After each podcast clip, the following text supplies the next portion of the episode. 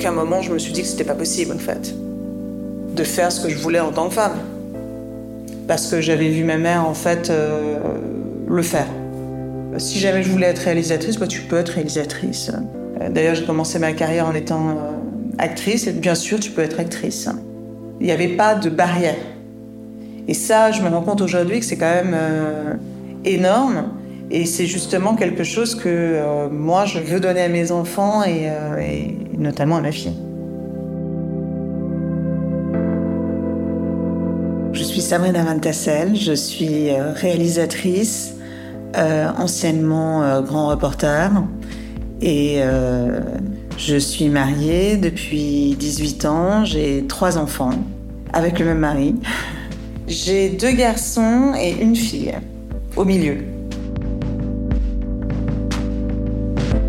Sabrina a grandi en région parisienne avec sa sœur et ses parents. Nos mères appartiennent à cette même génération de femmes qui travaillaient beaucoup et pouvaient enfin tenter de s'émanciper, avec pour conséquence l'absence. Si elle a conservé certaines forces émanant de sa mère, Sabrina a aussi choisi de vivre une maternité différente avec sa fille. J'ai d'abord connu Sabrina à travers son travail. Dans ses documentaires engagés, elle met en lumière des femmes et des mères victimes. C'est chez elle à Paris que nous commençons notre entretien en évoquant son dernier film consacré à Melissa Lucio, une mère injustement accusée d'infanticide. Un combat de plusieurs années pour Sabrina.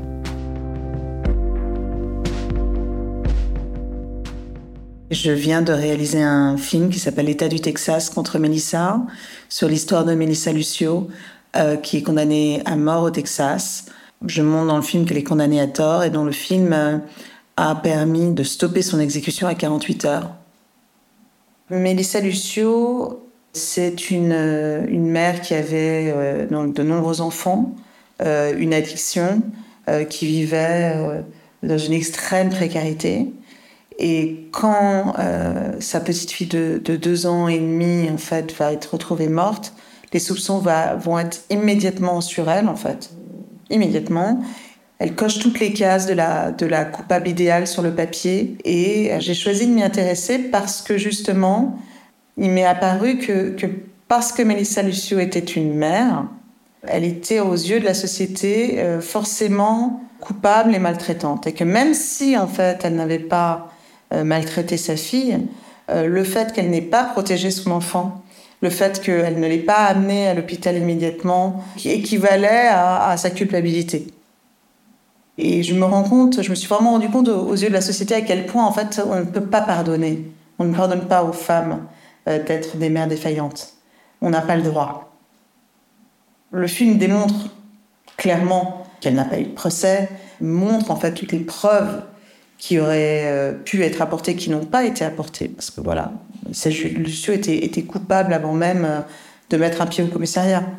Euh, et, et donc, en fait, j'ai, j'ai voulu montrer tout ça et, et bouleverser la, la certitude des gens, de montrer comment une femme qui peut paraître en fait coupable, comme ça, euh, au, plus grand, au plus grand nombre, euh, eh bien, en fait, ne l'est peut-être pas.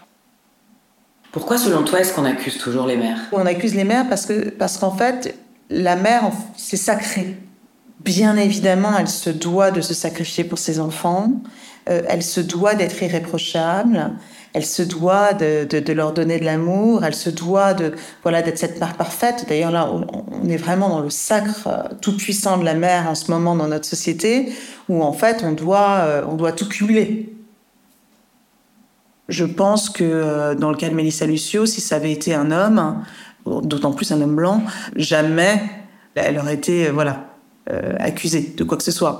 Euh, on peut pardonner à un père de avoir, d'avoir eu un moment d'inattention, de ne pas avoir vu son enfant tomber des escaliers. Une mère, là, c'est impossible. Et qu'est-ce que tu ressens, toi, par rapport à ça ? Bah moi, la féministe engagée que je suis, euh, trouve ça épouvantable de se dire, en fait, qu'on en est toujours là. Le plafond de verre a du mal à se... à se casser quand même.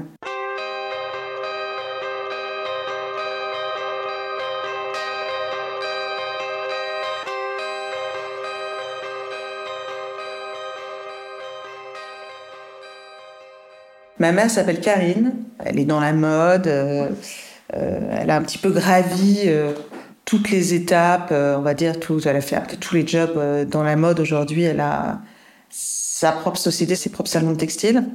Mais c'est une femme qui, euh, d'abord, a divorcé quand j'étais très jeune, à un moment où ça se faisait pas forcément, et puis euh, que j'ai toujours vu travailler et faire carrière, quoi, et en vouloir, et euh, rivaliser avec des hommes, avoir le même poste que les hommes. Je me rappelle qu'elle me racontait des choses insensées, quoi. Quand elle allait au Japon, vu qu'elle était euh, dirigeante d'une entreprise, on lui demandait si on pouvait l'appeler monsieur, ou euh, que par exemple, dans les lignes de taxi, ils prenaient d'abord les hommes, après les femmes, euh, des choses comme ça, quoi. Et, et tout ce combat, en fait, qu'elle a mené pour faire sa place. Donc ça, c'est vrai que euh, moi et ma sœur, on a vraiment euh, vécu dans cet exemple-là. D'une mère euh, qui travaillait, qui lâchait jamais l'affaire, qui euh, gagnait très bien sa vie, euh, qui a vraiment réussi à... Ah, en tout cas, à son époque, euh, c'était un vrai modèle. Est-ce que tu connais ta grand-mère maternelle ? Qu'elle était dans l'ombre de mon grand-père. Je pense que ma mère, elle avait un vrai défi sur ça. Je crois qu'elle avait vu euh, sa mère euh, être dans l'ombre, dans une société très patriarcale, euh, où elle n'avait pas euh, voix au chapitre. Hein, euh, voilà. Elle avait vu sa mère, en fait, se plier en quatre et... Euh, faire à manger pour tout le monde et euh, voilà, avoir un petit peu ce rôle pas très gratifiant. Et très jeune, en fait, elle a voulu s'extraire de son milieu familial. D'ailleurs, de plus forcément voir, euh, à part son père et sa mère, dont elle est assez toujours très proche, mais même le reste de sa famille. Je crois qu'en fait, elle avait vraiment eu un, un, un besoin de, de, de, d'autre chose, quoi. Et c'était important pour elle, justement, de faire exactement tout le contraire. Donc moi, j'arrive, euh, on va dire, la, la deuxième génération avec, euh, avec un modèle qui est tout autre. D'ailleurs, chez mes parents, les, le modèle était assez inversé. Mon père vient déjà lui-même d'une, d'une famille très matriarcale, où il a été euh, élevé euh, par des femmes très fortes euh, aux États-Unis, où c'est, c'était déjà quand même beaucoup plus euh, euh, égalitaire qu'en France, en tout cas. Et donc, en fait, à la maison, moi, je voyais ma mère travailler et, euh, et mon père faire manger. Et, euh, voilà. C'était normal pour moi.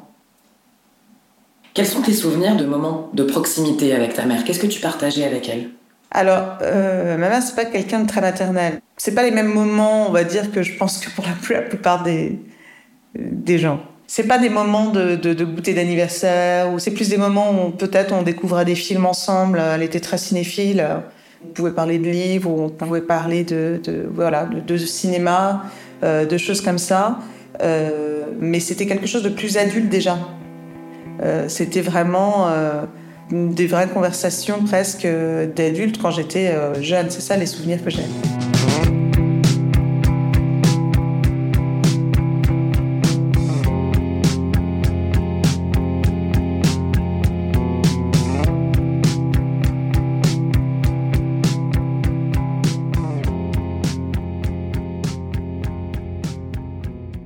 Ma mère n'est que son travail, donc c'était omniprésent. C'était une femme qu'on voyait euh, se lever tout le matin, partir travailler, rentrer tard le soir, euh, en déplacement, euh, parler que de ça. Et puis bon, c'est une femme, on va dire, euh, moi je suis née euh, voilà, dans le milieu des années soixante-dix, euh, à cette époque-là, euh, très revendiquée. Euh, euh, je ne suis pas maman, euh, je suis euh, businesswoman. Il y avait cette espèce de côté euh, un petit peu euh, cent quatre-vingts degrés avec la génération d'avant, où euh, non, euh, on ne fait pas à manger, non, on s'occupe pas des enfants, non, on travaille. C'était ça l'image. L'école euh, a toujours été un...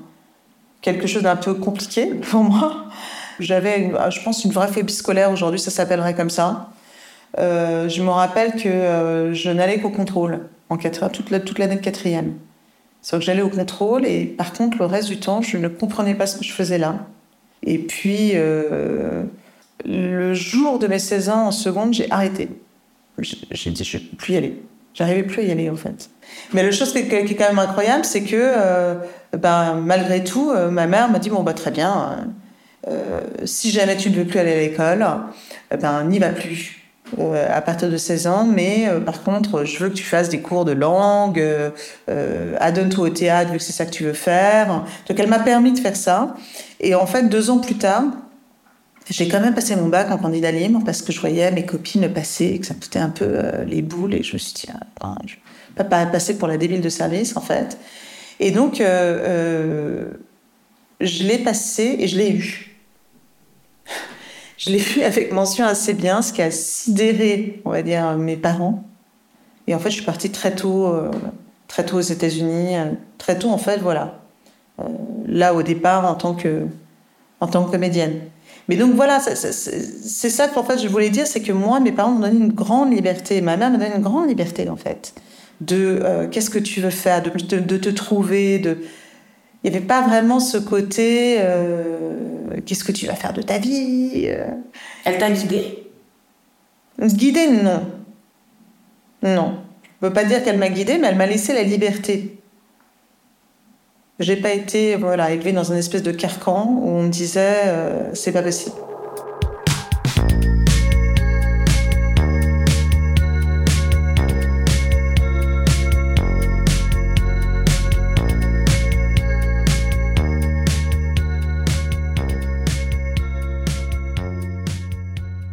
Est-ce qu'il y a des choses qui t'ont manqué ? Oui, oui, oui. Moi, comme ma sœur, ça nous a beaucoup manqué justement ce... ce... Euh, le fait de ne pas avoir quelque part une vraie maman à la maison, quoi. Euh... Est-ce que c'est quelque chose dont tu as souffert, tu dirais ? Oui, oui, oui. Je pense que c'est trop, c'était trop extrême. Euh, je pense que, voilà, ça a été un, pour elle, euh, je pense vraiment un fardeau. Euh, la maternité, c'était une dure. Très, très dure. Bon, ça, oui, on en a beaucoup parlé, hein, parce qu'elle a beaucoup dit. C'est-à-dire qu'elle... Bah, on l'a beaucoup entendu, hein, que, c'était, que c'était dur, que si elle avait su, elle aurait pas... Voilà. Que si elle avait su, quoi, elle aurait, elle aurait elle... pas fait d'enfant. Peut-être, ouais, ouais, bien sûr, elle l'a dit. Elle, elle, l'a, dit, euh, elle l'a dit plein de fois, euh, que c'était juste complètement... Euh, que c'était trop dur, qu'elle le subissait, mais on le voyait bien, quoi, que c'était dur. Parce qu'elle était fatiguée, parce qu'elle avait dix mille trucs à gérer, que c'était juste un... insoutenable, quoi. Donc, euh, bon... Je pense que c'est encore, malheureusement, le lot de beaucoup de femmes qui sont, euh, surtout quand elles ont euh, des enfants, qu'elles sont euh, seules, qu'elles ont la garde pleine, et, et, voilà, euh, qui comptent les heures, quoi. Les heures qu'elles peuvent avoir pour elles. Et puis, euh, pour elles, c'était du sacrifice. Et donc, euh, c'est pas facile de grandir avec ça non plus. On n'a pas envie d'entendre, euh, voilà... Euh, Euh, sa mère dire « j'ai jamais demandé à vous avoir, si j'avais su, je, j'aurais pas fait d'enfant », et ou des choses sur, euh, sur le père, ou des choses, voilà. C'est, c'est très dur. Donc oui, ça c'est pour moi une espèce de modèle à pas, euh, à pas reproduire, en tout cas. Mais en même temps, c'est très générationnel tout ça, parce que j'ai rencontré euh, des journalistes, grandes journalistes américaines qui a aujourd'hui euh, la soixantaine. Elle me disait, mais à mon époque, il fallait choisir. C'était ou l'un ou l'autre. Mais dis-toi, t'as réussi à faire trois enfants. Elle me dit, mais nous, à notre époque, c'était pas... Si on voulait une carrière, il n'y avait pas d'enfants, genre. Donc, en fait, c'est l'époque qui veut ça aussi. Est-ce que, du coup, de faire ce constat-là, ça te rend plus indulgente, entre guillemets, avec ta mère ? Oui, bien sûr. Je me rends compte aujourd'hui que... Euh, que quel courage, quoi. Je veux dire, euh, de... de, de, de quelque part, euh, nous élever quasi seuls, parce que c'est quand même elle qui avait la garde, euh, d'avoir toutes ces casquettes, de faire bouillir, on va dire, la marmite, parce que c'est vraiment elle qui ramenait, et euh, de devoir gérer tout ça, en fait. Une femme, ça a euh, combien de cases dans la tête, en fait ? Quand on parle avec quelqu'un, en fait, on est, déjà, on est toujours en train de penser à autre chose, parce qu'on a trente-six mille choses à faire. Donc je me dis, elle, qu'est-ce que ça a dû être, quoi ?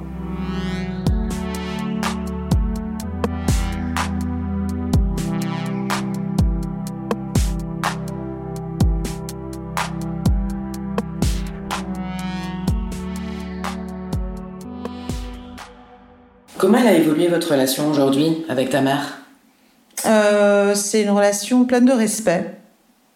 On a beaucoup de respect l'une pour l'autre. Elle respecte beaucoup ce que je fais. D'ailleurs, euh, elle m'a appelée quand, quand les, l'exécution de Melissa Lucio a été haltée. Parce que moi, j'étais au Texas, ça faisait déjà dix jours que j'étais en campagne sur place. Et euh, voilà. J'étais avec sa famille et moi j'étais prête à assister à l'exécution, hein, donc j'y étais, mais euh... et on se parle pas souvent avec ma mère, hein, donc on se parle, euh, voilà, on n'a pas cette relation là, mais elle m'a appelée, elle m'a dit, euh, eh ben alors, euh, je viens de l'apprendre, euh, ils en ont parlé en Chine, Alors là, c'était vraiment le truc. Vu qu'elle habite, euh, voilà, elle travaille là-bas, donc euh, bah, bravo. Euh, voilà, ça m'a fait quelque chose quand même qu'elle, qu'elle, qu'elle le dise, parce que c'est pas quelqu'un qui dit ça facilement. Et moi, je respecte beaucoup euh, ce qu'elle fait et, et, et tout ce qu'elle a créé, quoi. C'est, je trouve ça incroyable. C'est vraiment quelqu'un... Euh... Encore une fois, pour moi, je, je le dis, les, les, les modèles ont été inversés. Euh, vulgairement, ma mère, c'est quelqu'un qui a des couilles, quoi. C'est vraiment quelqu'un qui a, qui a fait des vases, des investissements là où personne ne pensait, euh, qui a, euh, pour créer sa société à l'âge de soixante ans, hypothéqué tout ce qu'elle avait. Euh, enfin, genre, elle a pris, elle a fait des risques, elle a pris des risques insensés qui ont euh, payé. Donc ça aussi, c'est un vrai modèle. Et, et qui fait aussi que moi aussi, j'ai pris des risques aussi euh, assez dingues. De dire, OK, je veux plus, je crée ma boîte de production, je vais faire ce film pendant trois ans. C'était un pari euh, qui, aujourd'hui, en fait, euh, euh, a payé. Parce que ce film, je suis encore en train d'en parler. Enfin, euh, ça fait maintenant... Euh, ça va bientôt faire trois ans qu'il est sorti. Donc, euh, voilà. Que le film est sorti pratiquement partout dans le monde et que tout le monde en a parlé. Donc, ça a été quelque chose que... que Euh, je dirais, j'ai vu de ma mère. Je l'ai vu faire ça. Et donc, en fait, c'est possible de le faire. Donc, c'est quand même extraordinaire.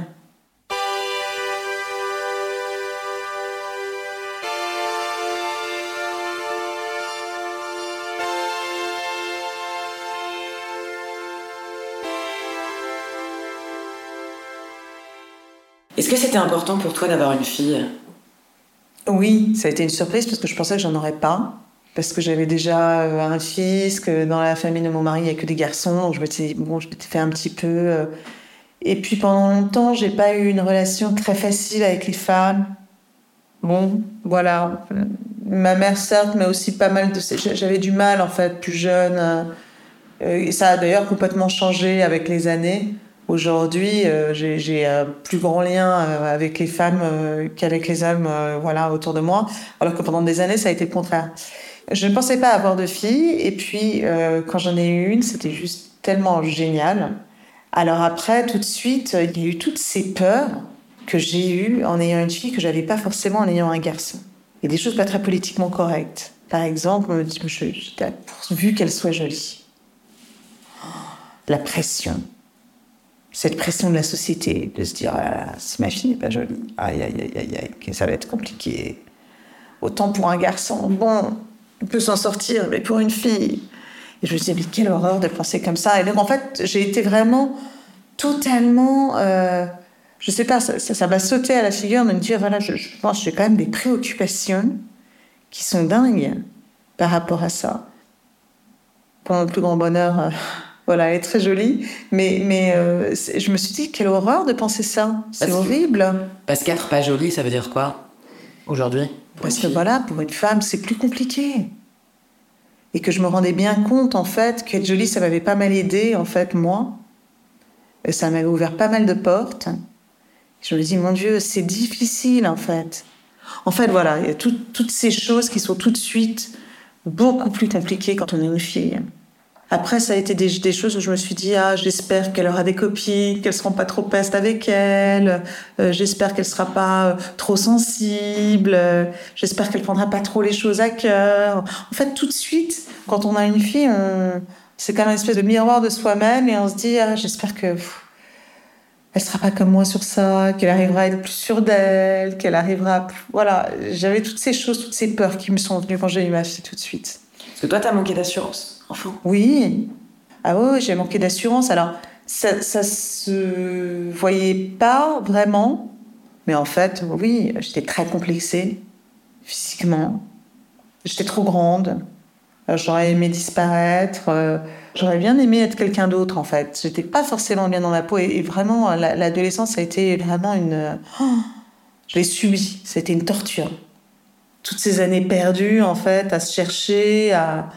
à pas savoir qui on est, euh, si jamais... Euh, qu'est-ce que je pourrais faire, en fait, pour qu'elle, elle n'ait pas ça, qu'elle n'ait pas ce problème.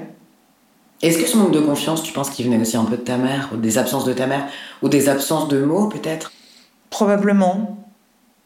J'avais des blessures, euh, je manquais de, de, peut-être de sécurité. euh, à la maison.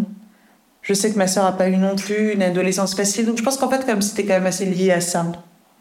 Et euh, d'ailleurs, je suis très vigilante sur l'adolescence aujourd'hui, euh, avec mes enfants, avec ma fille, avec mon fils. Je sais que c'est une période qui était tellement à fleur de peau, tellement difficile, et où il est tellement important de garder la conversation et, euh, et le contact, et de regarder les moindres signes, d'être, d'être, d'être là.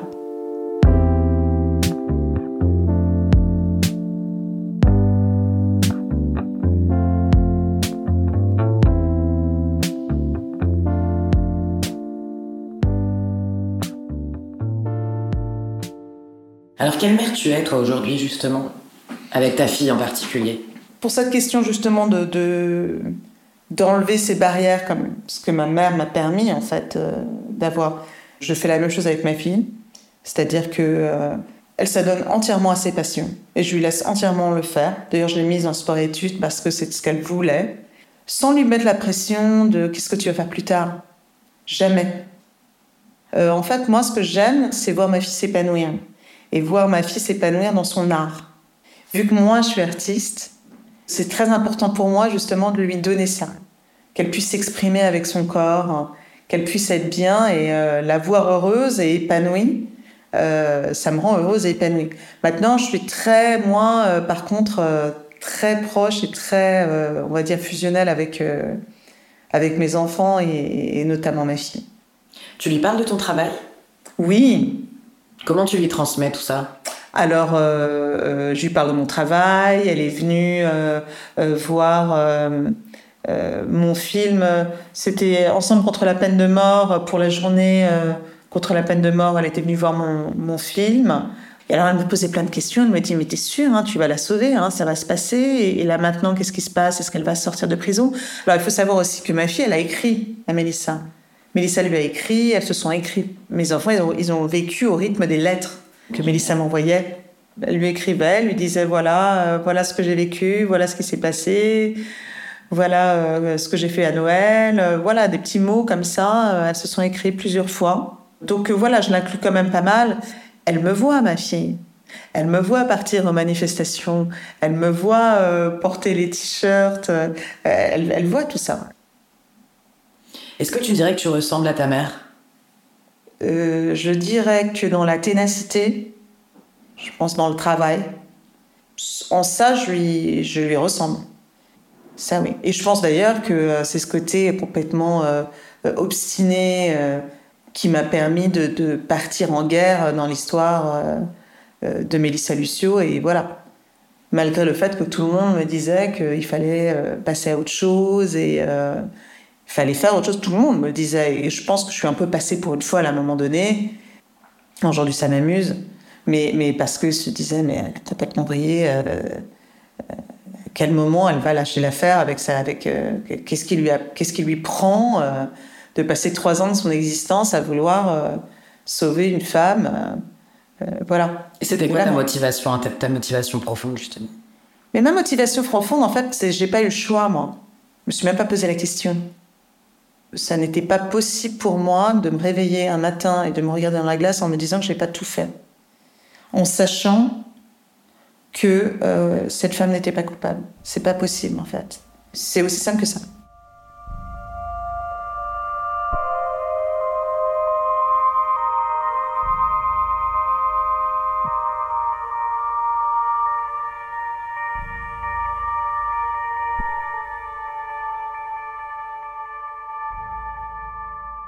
Tu dirais qu'elle t'a transmis quoi de plus fort et de plus difficile, à l'inverse, ta mère ?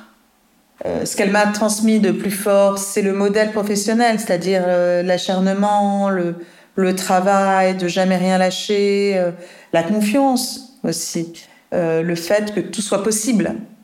Euh, ce qu'il y a de moins fort, bien sûr, c'est, je pense, euh, que je n'ai pas été suffisamment euh, rassurée et, et, et protégée. Euh, enfin, cette mère... Euh, maternelle euh, m'a beaucoup manqué. M'a beaucoup manqué. Et c'est vraiment la chose que je ne reproduis pas avec mes enfants.